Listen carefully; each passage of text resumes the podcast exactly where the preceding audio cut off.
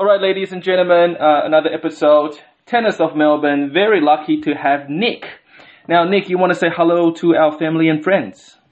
Hi everyone, my name's Nick Ilic. I'm a tennis physio. Okay, so um, tell us uh, how did you start out with tennis, um, tennis in general? Um, hitting balls on the street from five years of age in uh, Sydney. Oh, um, I, okay. lived, I lived in a cul-de-sac, and my mother played pretty well. And uh, with a wooden racket in hand, we'd go out onto the street and just hit ground strokes to each other. So that's how I started my tennis journey. And No um, that went no into uh, coaching in a junior squad until Mhm. high school, and then playing comp through high school.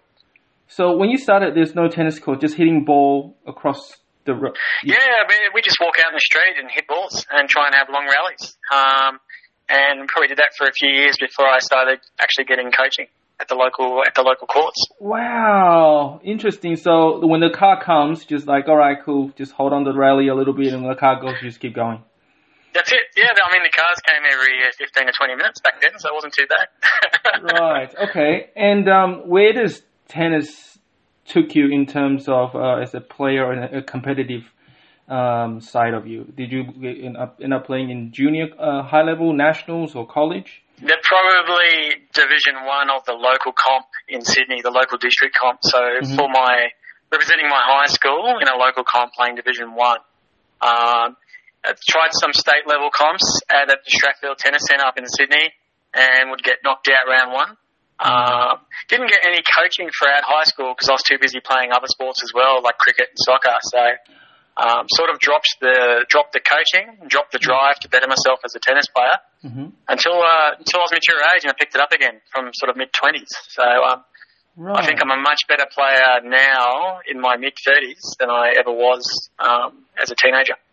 So the reason why you wanted to focus on tennis is simply because would you say there's an unfinished business or just a passion on the side?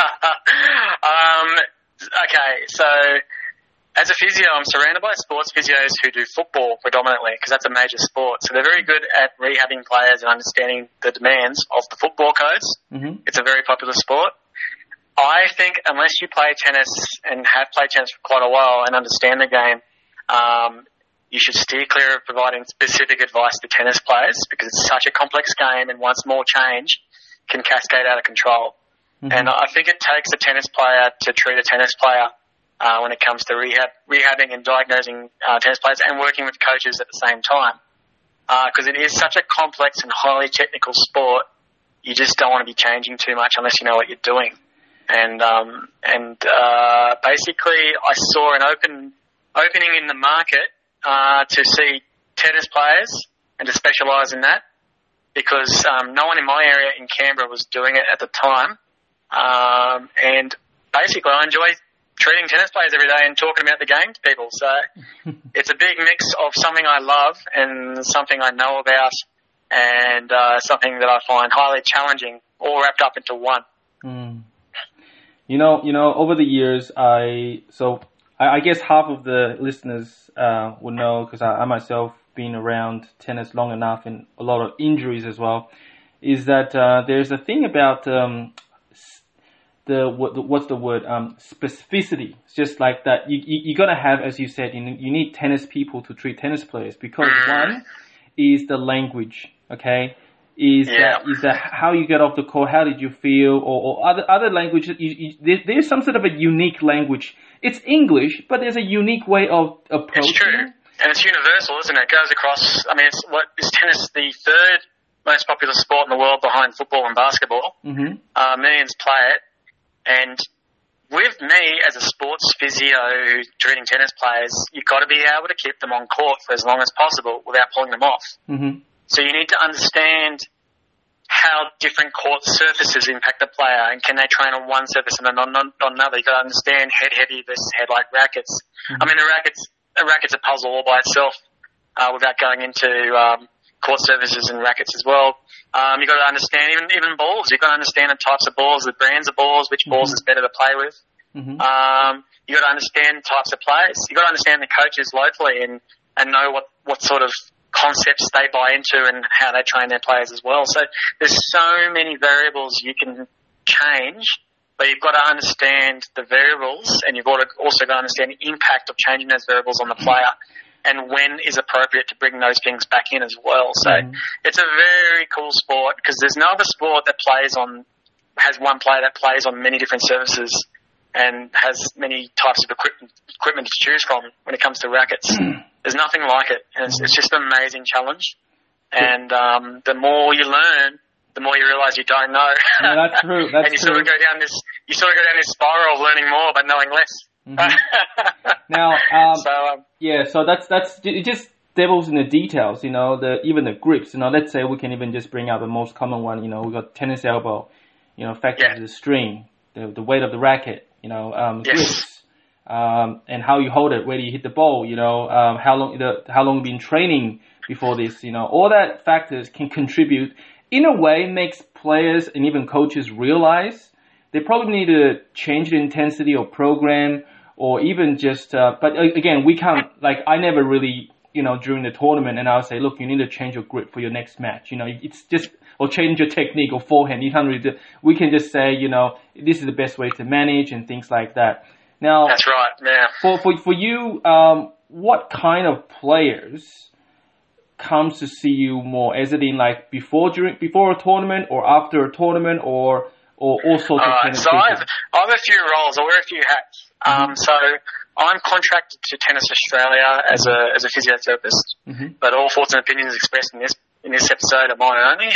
Mhm, so I, I look after. I've I've worked on challenges with the top hundred players. Mhm. I've worked on. I do a lot of juniors and wheelchair, which is interesting. Mhm. Um, and juniors are a completely different thing, where you're not only working with the player, but you've got to communicate with the parent and the coach at the same time. Yeah. Um, and then in the clinic where I work in Canberra, I see a lot of recreational and club players.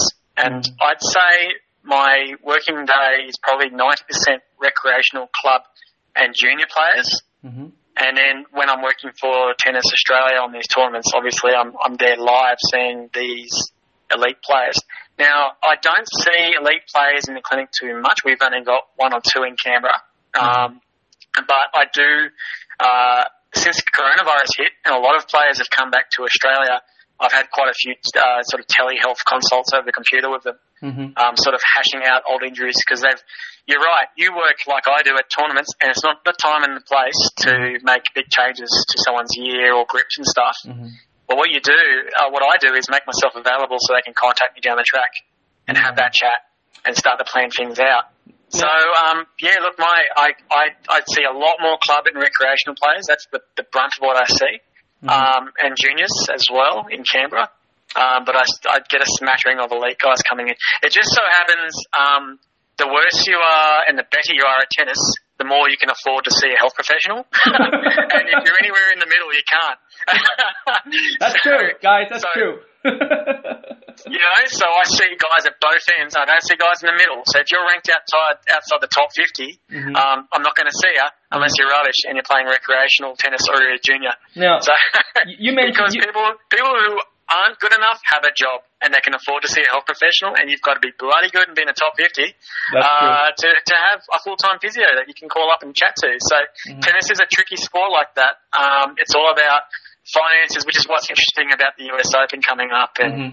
and um, tennis being delayed as a whole Yeah. until sort of next year. Mm. So it's very interesting, quite a unique sport because it's not a it's not a club sport. You don't have a team. You only have one player. Mhm. Um, where and the and the physio isn't supplied to you like in any other sport. Any other sport, you've got a physio at the club community level. Mm. You know, the club district level, you have a physio there usually who you can contact and, and chat to. But tennis players, you've either got to be really good or really crap to get to access one. Unfortunately.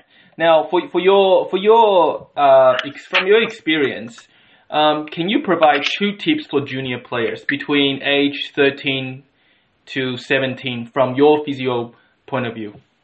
Sure. Listen to your coaches. so, uh, one, one is probably a technique problem and the other one's probably a load management problem. Um, and this, the load management one's probably the most, the one that leads to most people coming in the clinic. So listen to your coaches. There's, there's technique for a reason. And the coaches are tell, teaching this technique for a reason because it's efficient use of your body to generate repetitive power and allows you to recover. Okay. So, um, especially on serve. I guess I see the number one injury I see in junior players is on serve. Really do get your serve right and have some variety. Don't just have the kick over and over again. Um, because the kick serve is highly demanding on the shoulder and lower back, and that is where the majority of injuries come from in junior players, in the shoulder and lower back. So, mm-hmm. talk to your coach, find out when's the right time to pull out a flat serve, when's the right time to pull out a kick serve. Have a go at the slice serve. There's, there's nothing wrong with taking the pace off the ball and sliding it out. I think juniors don't play with um, spin enough. Um, they, they tend to be lots of topspin. You probably see it at Tennis Victoria tournaments as well. Mm-hmm. Um, there's just a lot of rallies and topspin, but change the pace, change the spin, because um, that really does trouble your opponent, and there's three points in it. So mm-hmm. this is where this is where injury prevention and performance and winning points all comes together nicely. it's less of a strain on your body, yeah. and you win points at the same time if you change things up and have some variety in your game. Mm-hmm. But you need to train it and understand the technique to be able to employ those skills. Um, uh, I see a lot of juniors not competing enough, so there's a lot of training in juniors. They compete a lot, drilling, coach sessions, a lot of hitting out of the hand, you know, baskets of balls. I don't see guys playing practice matches enough. Mm. Um, so I've got this because there's a crossover between the JDS and the AMTs, and mm-hmm. it's very tricky to go from one to the other. Yeah. Just like at the elite level, it's a different thing going from juniors to, to the open. Mm. Um, so it's good to compete and know when you need to step up and step down, and you need a good coach near you to help understand when the right time is to do that. So these are big concepts um, that are really important, not just for injury prevention. Um, it's also for performance and you having um, you, you enjoying the game and actually loving the game and staying with it. Um, the other thing is, as a junior, you, this is more for parents and coaches. You've got to identify when the kid is going through a peak growth phase. Um, so girls usually start growing really fast and having a velocity of their bone growth. Yeah. Around uh, initially 10 to 11, but then later on 12, 13, 14.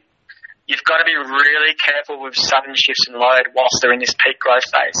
Because um, what we see is a lot of injuries such as um, Sever's, which is a heel bone problem, and Osgood Schlatter's, which is a, a tibia bone or the knee problem um, from having tight tissues on growing bones because the bones just grow faster than the soft tissues can handle, mm. and it only comes it only comes on when they do too much too soon, mm-hmm. um, or school holidays. I'm I'm my busiest for juniors, like a week or two after school holidays, because mm-hmm. there's a there's a lot of coaching clinics, holiday camps, and stuff where these kids who are going through peak growth do a lot of running around and jumping, mm-hmm. which I normally encourage, but um, we have a rule: don't exceed your hours in a week of your age. Um, so don't exceed your age in hours per week. So if you're 12, don't do more than 12 hours a week of one activity because that's when you tend to get injuries. um, and um, same thing. But once you get to 14, 15, it tends to you tend to not get those so-called growing pains as much. Um, but it's good to identify when a kid is in those in those um, peak growth phases. Then you want to switch training around a bit and have less repetitive drilling and probably more practice matches where the volume of hitting balls is low, but the learning opportunities are still great and that sort of thing. Or even send them out, God forbid, to other sports. Mm-hmm. Um, mm-hmm. We know some sports just complement tennis really well, mm-hmm. um, such as soccer. Mm-hmm. soccer has always been the go-to because you know Federer and Nadal were good soccer players before That's they became right. tennis players. You know, so it's good to give these kids variety, and um, variety has popped up in both of those concepts. Um, variety is the spice of life. It, it, the, the body hates doing the same thing repetitively, especially something highly demanding like serving and that sort of thing. Now on serving, that's another thing. Mm-hmm. No more than 15 minutes at a time serving practice, um, and try not to do back-to-back days because serving is a highly demanding um, task for uh, kids and shoulders and, and lower backs because they tend to be hypermobile in the shoulders, and uh, you need some stability in the shoulder to be able to perform that task um, repetitively back to back. So that's my, you know, it's very complex. It mm-hmm. goes on forever. I can keep talking about it, but they're probably the two big areas. Um, watch out for growth phases and load management, mm-hmm. and um, and and have some variety in the game. Listen to your coaches. Uh, learn learn all the tools. Mm. Change the pace of the ball. Change the spin. Wow, you have no boring bits at all, my friend. Nicky, this is, guys, if you're listening, go follow, I will show you the link, right? This is the reason why it, it somehow thanks to Instagram, the logarithm just bumped into like in, in my search. I was like, hey, I like what I see, and I, I deal with this, you know, up to 20, 30 times a day in junior tournaments, the gold, the gold junior. I was like, hey, I need to share this. This is very valuable. So go and check them out. Uh, go check out Nick. Um, and if you're in, if you're a listener in, in Canberra, you know, you know where to see, and I'll, I'll show you the link. And um, yeah, so Nick, there is a question that's uh, is probably out of our. Actually, no, it's it's within your bounds. Actually, um, this question happens to every single convo. In your opinion, what is a, uh, what is one difference between a good coach and a great coach? Um, I probably quote other people in this, and what mm-hmm. they say about Darren Cahill. Mm-hmm. Um, talk less, listen more. okay. talk less, listen more. It's really hard to do. Um, you want to jump in, but especially kids, if you set up the environment, there's a lot of room for guided discovery, uh, guided learning, where the player works it out for themselves. And I think the best coaches go, stop the training and they, they look at the player and say, what did you do then? Tell me in your words what you did then. You always need to make the player elaborate in their own words, in their own voice, what they did. Because when they're around on court and they don't have your support, and who knows, coaches might be able to um, have communications with players in the future, the way the game's going. But at the moment, you're on your own. So you've got to work it out yourself, and it'll be your words in your voice as a player that you will remember, and you will know how to turn those words into actions on the court with your body. So with coaches, set up the environment for learning, make the task achievable but challenging, but shut up. and I think the good coaches out there will be nodding. They'll be going, yep. oh, all right. Because uh, I, I look up to sort of the Darren Cahills of the world who go out there and they don't, and they just go straight up to the player and go, what are you thinking? Mm-hmm. What are you feeling? Mm-hmm because you need the player to, to understand themselves in their own words what's happening because it's their body out there and they, they need to almost step outside their own mind and their own body on court and take all the emotions away and say, what is happening and what do I need to do? So that's what I think makes a difference between a great coach and a good coach. Wow. All right. I'm, I'm, I'm going to take a pause here. And, and I straight away, this is what my, my feeling about, about, like, listeners, I, I haven't met Nick. We just, I reached out to him last night. He says yes, thank you. And then we're just having this great convo. Now, Nick, I never thought I'll ask you this, but I'll ask you right now. you sound so captivating. So my little question, I never ask anyone this, is that if you have an equal financial benefit, equal financial benefit, would you be a professional coach? The, the thing is, mate, coaches get paid more. Okay. So oh, really? I am actually oh, qualified okay. in tennis. I'm a qualified coach. Okay. I've done um, JDC with Tennis Australia and community mm-hmm. coaching, mm-hmm. and I, I I do coaching. However, I know enough to understand you got to stay in your scope. Right. And right. yes, I did a year and a, bit of training as a coach, but I did five years training to be a physio. Mm-hmm. And I got to tell you, my wife would kill me if I just became a tennis coach. so. Here's here's the deal though. As a physio, I train human movement for performance. Right. I train people to have efficient human movement. Mm-hmm. So it crosses over very well. And however, I'm not a coach. Um, just because I'm a qualified coach, I'm not a coach. Yes, I can have good coaching sessions with people, mm-hmm. but these coaches are out there every single day on court, mm-hmm. and you can almost put a racket in their hand and they can tell you what make and model it is. They can almost tell you string tension based on how the ball feels. These are all things that I will never have. Mm-hmm. So I'm more than happy to switch over to coaching for a few months because I'm qualified to do so, and I've had private um, guys in the past. However, Mate, I hit balls, I compete, I play leagues as well. I just don't have enough time in the week to be a physio, to be a player, and to be a coach. All right. Well, so, I, I, I I've got a three-year-old at home as well and a wife. So Fair the enough. only problem is, I'm um, if I had no wife and no kid, I'd Gary, I'd be one third coaching, one third competing, one third physioing for sure. All right. Because I think they complement each other very well. Mm-hmm. At the same time, I've got to know which one, which hat I wear the majority of the time, because you've got to stay within your scope. Mm. Um, you've got to know enough about the other, and I think I've become a better physio having done the coaching qualifications, mm-hmm. not the other way around. Um, so I've learnt enough to know that there's great coaches out there, and I'm going to send people to them. and I'm going to hand them over to them earlier than other physios because I trust them and I know they understand the game. So that's where it's really helped me. Mm-hmm. Um, but I must come across as uh, knowing a bit more than I do. It's because I do I do a lot of each. I, I compete a lot. I just had a training session for an hour before working on my game. Mhm. Um, so I'm I'm I'm neck deep in tennis all all week long, and I can see it from many different uh, many different perspectives.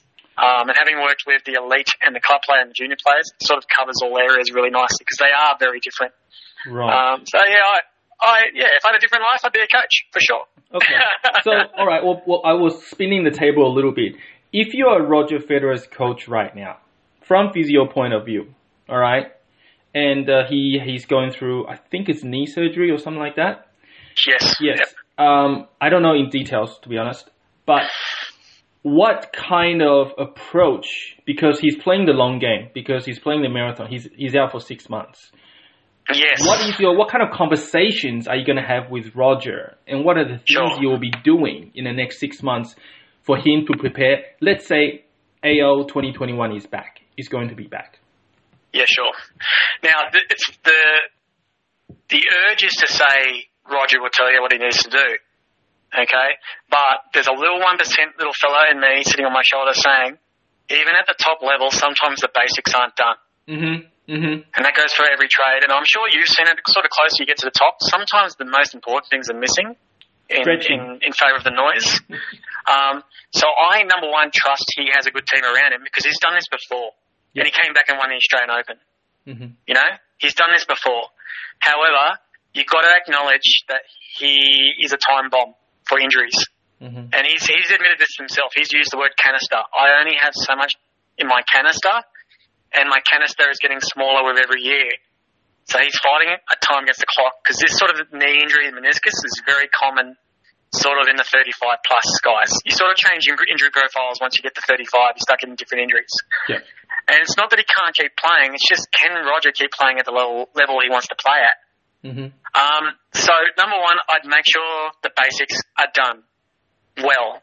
Has he got good baseline strength? Has he got all the clinical stuff I'd be looking for, which the listeners may understand, but has he got medial joint line pain? Has he got full range of motion? What's his quad strength index like? Can he pass functional tests well, like hopping for distance, and do some tennis specific ones? And how does he feel? How's his confidence? Because that's everything with Roger. How's his confidence? Is he enjoying it? Is he having fun? Because we know that with Roger, the more fun he has, the more relaxed he is, Mm-hmm. um, the better the better he is on court. Um, so all it's very complex. I just sit down and say, start talking, Rog. How do you feel? How do you feel, mate? And um, is there anything different to last time this happened? Because yeah, at the, no, no one knows what he's going through at the moment because they're very secretive with injuries. Players won't broadcast what's going on in case it's taken advantage of. That's right. And plus, it's medical and confidence at the bottom level anyway. Correct. Um, everyone has a right to have their medical histories not go out in the public eye. But you just got to sit down and listen. Again, like a good coach, let them talk. Let them tell you how they're feeling. What are their goals? What do they want to achieve? What What do they want to do in the calendar? Is that realistic? These are called SMART goals. Is it specific? Is it realistic? Can it be achieved in the right time? You've got to have this big two-hour chat, Mm-hmm. and then you've got to work backwards from there. You've got to say, okay, you want to be competitive and win. I mean, if this if a guy like Roger's going to go into an Open, he's going in there to win. Yeah, he's going in there to come top 4 Mhm. So you've got to work backwards from there. You've got to go, what are the demands of the game? Okay, this is the fitness level we need. This is the strength we need. This is the knee we need. And you just go slowly, rewind the rehab right back to the start. Make sure those basics aren't missed from the start. Because to tell you, if they are, it's very hard to rewind down the track. Mm-hmm. Um, and it happens a lot. It happens a lot in the game. It happens a lot more than you think. A lot of players disappear, especially those who aren't what we talked about, who sort of aren't in the top 50 and don't have that good medical support. Yep. A lot of good players come and go due to injury and just not doing the basic things well. Mm. Um, so it's very complex. You really do have to sit down and, and and nut out the entire history of the player and get to know them and know how they think Mhm. and, and earn their trust. That's right. there's no point in telling them what to do if they don't trust you as well. Right. Wow. Guys, did you hear that? Jeez. So, um, do you have any uh, something that you're currently working on? Because I myself is still learning a lot of anatomy and kinetic chain and things and that. And sometimes they pop up. Oh, okay, you can do certain things certain way.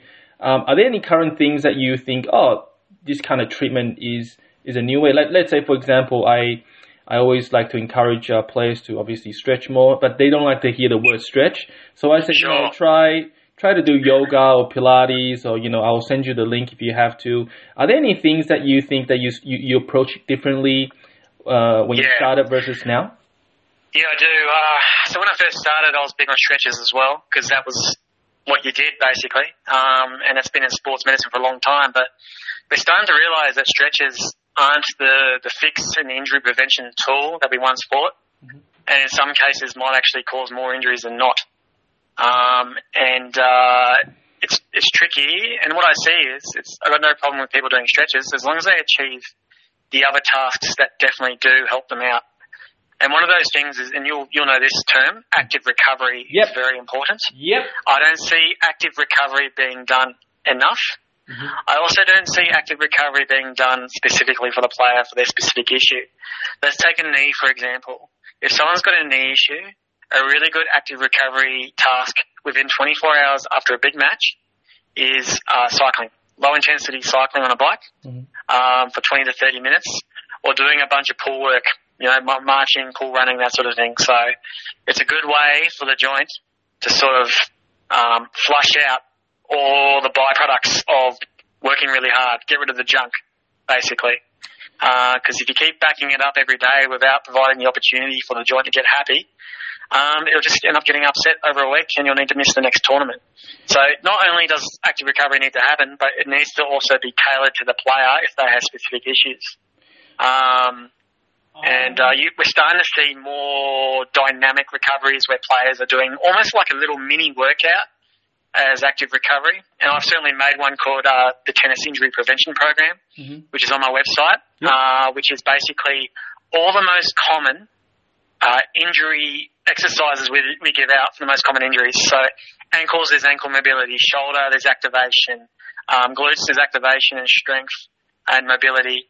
Uh, back and upper back and lower back, there's there's mobility. So these are all things that help you not only recover from what you did, but also get ready for what's coming up. Because we have some evidence that a lot of injuries that are acute muscle strains and things happen earlier on in, in sports rather than later, and then the joint stuff tends to happen later on. So um, it's very complex. And then stretching, if the player, if it feels good, I lump it in the feel good. If it feels good, do it. Mhm. Okay, I don't write it off completely. A lot of people go, oh, it just makes them feel good and does nothing. if a player feels good, they're good mentally. If they're good mentally, they're slightly better physically. And that makes all the difference. They're less tight on court because they, they have confidence. But I Uh, don't let it become a priority thing in favour of something else like active recovery where um, there's a lot of mobility and strength work on, on the side. Nick, I, I, you've just done an amazing job. You know what I'm going to do? Like my next tournament, the big tournament where there's like three, four hundred kids. I'm just going to replay this combo and over and over again. It's a conversation I have had over and over again because, like you at tournaments, you're you're answering these questions from the players know, and the I know. parents and the coaches. But, but I, I will, So- I will say one thing. If any parents keep asking me questions about what to do and stuff like that, I gotta say, I feel like I'm a daddy of of the whole tennis community. I've been saying the same thing. I'm sometimes having a different voice. You know what? I'll just shoot you Nick's uh, convo. Have a listen to him. If you got any questions, follow him on Instagram or whatever, you know. And and you, you may have a lot of um tele what do, what do you call it telehealth clients here from Melbourne. yeah, I do. Yeah, I guess what, what you what you're hearing here is concepts, not specifics. Mhm. There's a big there's a big thing on Instagram and social media at the moment about this is the best exercise for shoulders, Oh, and there's a, someone with a rubber band. mhm. But that's not how it works. It's Mhm. concepts. You've got to get the concept right and not not go down on the specifics and think that's it for you. Mhm. Because every single human body is different. Everyone's tennis game is different. Even everyone's serve action is different. Mhm. So you need to get the concept right, and then you need to apply it specifically to the player in front of you. And that's the tricky thing.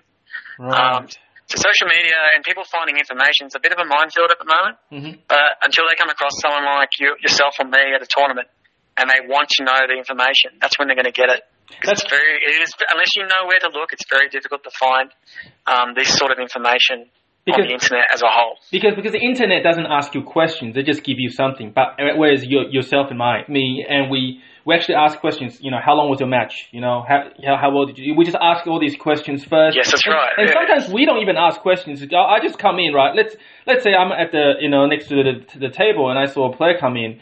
The body language is down, holding us like you know maybe I don't want to talk now because he, Exactly, she yeah. just wants a little space. So you're gonna play a little psychology as well. You're like, all right, so I can ask all the right questions, but the timing is not right. So I just gotta look away un- until he or she comes over and go, hey Tom, I probably need this attention here and there.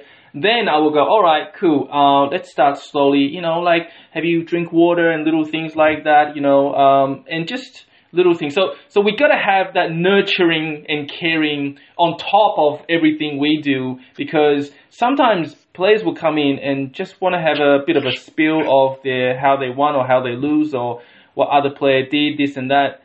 But ultimately, I think being a good company and then having that extra hand to to assist. Yeah, we them- call that in the trade in healthcare. We call that a therapeutic alliance. Oh, okay. You've got to you've got to make them like you. Mm, trust. Uh, yeah. You can't just be a textbook. You've Yeah. actually got to care, show that you care, hmm and um, that's called a therapeutic alliance. People, um, you get better outcomes with people hmm if they like you and they believe what you're saying. Um, very rarely will someone go somewhere and see someone who's switched on, hmm but is not a nice person. Uh, they'll go somewhere else. Mm. Now the opposite is also true. You've got to be careful of people who are nice, but they don't know what they're talking about. Mm. and that, I call them dangerous. yeah, yeah. So it's um it's called a therapeutic alliance, and uh, there's an entire podcast on that concept in my trade Mm. on therapeutic alliance. How how important it is Mhm. to even if you disagree with the per- what the person's saying in front of you, you got to give you got to almost negotiate. And actually, it's it's mostly people manipulating people. It's how to manipulate them psychology to to bring them over to your to your thoughts and ideas, especially if they believe in things that um, that you don't agree with or that are incorrect. Um, it's very tricky to change someone's beliefs. That's the hardest thing to do. Mhm. And unless you have a therapeutic alliance, that's not going to happen. And it's even harder when it's a parent of the player Oh. because it's their child. Um, it's their child sitting in front of you, and it's very difficult to change their belief without belittling them in front of their kid. So, and sometimes you need to take them aside and do it. Mhm. So, yeah, therapy alliance is a big deal in Big my deal. trade, and basically it's summed up as be nice. And and I, I totally agree because there were times where I don't feel I don't know how to communicate, and then I actually start because I read a lot, and I went into I bumped into this uh, I forgot this guy. He's an ex FBI, and he works on negotiation, and I was like, that is what I what it's all about. Sometimes Exactly. you're just gonna Yep. find the bargaining chips, and then Yep. there are times where I don't even have to put my hands on or, or treat. It just let them aware that oh okay maybe they should do this right. Maybe they they they learn how to say no to you know, to, to the parents says, I've been training too much or things like that. And then let, let them deal with their own issue rather than you jump in and be the, you know, the, the, the magic That's hand or whatever. So, What what that's really important is if you if the player thinks they've made the decision about what's happening, they're more likely to do it. hmm True. So if you set them up, if you set them up with all the data and almost trick them into making the decision, hmm even if you're negotiating and you say, "Well, I don't think you should play," and they go, "Well, I can I play a little?" and you go, "Okay, you can play a little." when all along it was okay for them to play a little, and you just you just know this is going to be someone who's highly driven, hmm either because you've dealt with them in the past, hmm um, or you can just pick them. You just go, "Listen, the best thing you can do is not play at all. The absolute best thing you can do." They go, "Well, can I do a little?" I go, "Okay." And that will make them believe they came up with it, and they'll go away and they'll do that. You know, it's- I, got I got control. I got to share a quote that I've, I've I've lived by, and a lot of parents been using it, a lot of coaches been using it, and I'm happy to share probably for the first time in my convo since this is a great context. So here, Mhm. here it is. it's not what level of tennis you play at 15. It's how you play your tennis at 25. it's really good. Thank you. yes, approved. And you could and you could talk about that for an hour. I can go amazing. five really hours. good. Yeah. So, and, and, and this came from, I, I would say a lot of my inspiration came from frustration during Yes. the tournament. And, and, and that comes from like, um, I, I've got to be very cautious with this, but a lot of parents and a lot of coaches come up to me, oh, you know, my uh, my player, you know, is ready for national uh, uh, December showdown, blah blah blah, you know, Yeah. top top five in the in the ranking, blah blah blah. And I was like, you know, all right, so 14, 15, all right, cool. Part of Yeah. me, part of me tells me that you know, tennis is a marathon. It's it's a marathon. You can't sprint the first hundred meters and expect to finish. You gotta learn Yeah. to pace yourself. And part of it, I feel like, is if you put an equal sign, recovery equals performance, then my friend, you will go a long way. Because Yeah. if, if, if, if you if you only think about performance on court on court in the gym in the gym, and and just go out there and show everyone your your your, your ranking or your who you're sponsored by, blah blah blah. To be honest, I have seen so uh, I could be cautious of this, but I have seen player right up in the country in the national ranking, and in few years' time, it just vanished in the face of tennis. Yeah. So, so this is why I, I, I'm hoping that there is more tennis, not because it's ranking, but you looking after yourself, and Yeah. we all have a lot more AMTs and local tournaments. You know, when they're 25, even just playing doubles. Like earlier this year, earlier this year, I was at um, uh, I think I can say this. I was like I was at Kooyong, uh, in here in. Melbourne. We there is an ITF senior circuit, and um, all, just just about all the players they have been playing more than what 30, 40. The highest one was 60 years, and he's about Yeah. 70 plus years. And I said, "What's the secret apart from passion?" He goes, "Well, you're just gonna do the little right things. You know, he has water. He does little mini stretches that he's able to do, and he's been mm-hmm. playing." No joke, for more than 25 years on the ITF circuit, and he, she said Wow. he won the 50s, he won the 60s, he won the 70s, you know, and he just do every little thing right. You don't have to be the best player on the court, but you got to be the last man, uh, last player standing. That's that's the whole secret. And I Yeah. find in juniors, it's it's what they, they want to get to the line, but they didn't know it's a marathon. It's not 100 meter sprint. So it's kind That's of right. it's kind of like me thinking that you know what you said today totally 120 percent resonate with what I say, and and I would I would do you a little favor by literally just posting this as often as I will literally post your convo on a daily basis in tournament days, so parents and coaches can get a good understanding of exactly what I'm about to say every day. Let's just get get the important things right. Get Yeah. the concepts down. Yeah, Yeah. the fundamentals, the fundamentals. Get the fundamentals Yeah. right, then we, we we will have some decent players moving on um, to to professional ranking. And and I, I think Australia. I'm not sure you agree, agree with me, but Australia, comparing to many other countries, we have a lot of resource. Our courts are everywhere. I don't know how many courts in Canberra, but in Melbourne, oh gosh, we have thousands. Yeah, I think we become uh, victims of our location eventually. It's just that players have to travel.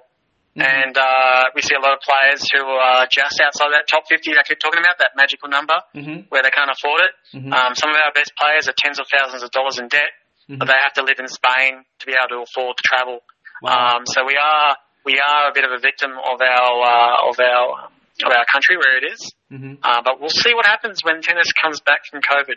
Yeah, I can't. I can't wait. I can't wait because um, I heard that that there is a lot of resetting and reformatting tennis. You know, we're doing some state league or whatnot in in a few months' time.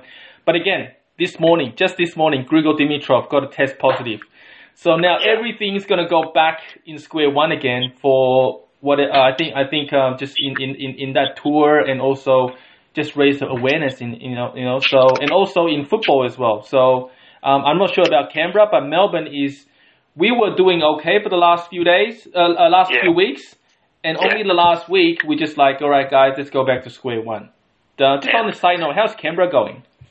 We're fine. We're like uh, South Australia. We're completely. We haven't had community transmission in weeks, Wow. What's so the, life is normal here, pretty much. oh, how's the interstate travel going? that's another. That's another convo for another time. wow. Okay. Okay. Well, um, yes. So, tennis of Melbourne uh, is about appreciation. Uh, so, Nick, um, this is your moment and this is your time. Take as long as you want. Uh, give people shout outs, first name, second name, or it's all up to you. And uh, where where can people find you on, on, on, on Insta or other web- websites? Sure. So Nick, Look, um, if you Google me, the tennis physio, you'll find me. I'm www.thetennisphysio.com. Yep. I'm on Insta and Facebook primarily. I am on Twitter, but I don't respond as fast as uh, Facebook and Instagram. I write a lot of blogs. There's a lot of free quality information. A lot of stuff we discussed about today is on uh, thetennisphysio.com forward slash blog. And uh, finally, back in March before COVID kicked off, um, a big project finally finished bringing together some evidence-based, latest science, tennis-specific injury prevention program, which is high quality um, and uh, can be used. Here's the great thing: at all levels, from elite to juniors, from recreational, um, all ages. It's very low intensity, but it has the best evidence behind it at reducing the likelihood of you getting injured. And it's also an excellent sort of active recovery tool to go to. And that's available at www.thetennisphysio.com forward slash injury prevention. I'm available uh, by email. If anyone has any questions, I always give away free uh, free uh, tips and stuff. If anyone wants to email me, you can email me at nick at thetennisphysio.com. And finally, if anyone's in Canberra, come say hi.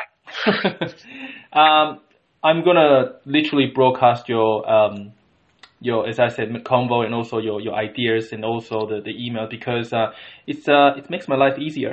yeah. The only other thing that I do as well is I run um, Canberra Heavy Hitters, which is an advanced club entry level AMT tennis league throughout the year. So that's Yep. my side project. Okay. Uh, you can have a look at that at www.heavyhitters.com.au. Mhm. Um, and that is my side passion that allows me to play more competitive tennis myself. Yay! it. Wow! I gotta say, um, again, I, I probably said this before, but yeah, no boring bits. Nick, you are you are one of a kind. Look, I, I will reach out to you for 2.0 some other time. Happy to whenever you like. Yes, and, and, and, and this is going to benefit so many people. And um, um, on the side note, I've been reaching out to um, college coaches and stuff like that. I just reached out to uh, University of Southern Florida, and um, I think Tennis Combo, the whole the, the aim or the the motto is called City of Love. And I've been reaching out a lot of um, interstate and international um, t- tennis people and tennis family. And um, yeah, so don't feel free to, or don't be surprised if there's some college player just reach out to you for for any any inquiries and stuff like that. And I'm hoping that it's uh, uh, brings business for you, and hopefully you get to to I don't know travel or do whatever you like with tennis and, and, and see around. But uh, it's uh it's amazing. I, I really I don't know. I'm kind of speechless, but um I, I feel like you've you've covered a lot of things I wanted to say. You saved me a lot of my questions, and again. 2.0 is is coming uh, later in the year. Happy to. Um, and um, and then uh, we, we can go from there. But um, yes, so Nick, thank you so much, guys. Make sure you follow, and uh, we shall see you guys next time. So thanks again, Nick, and take care. And uh, hopefully our tennis get back in here in Victoria.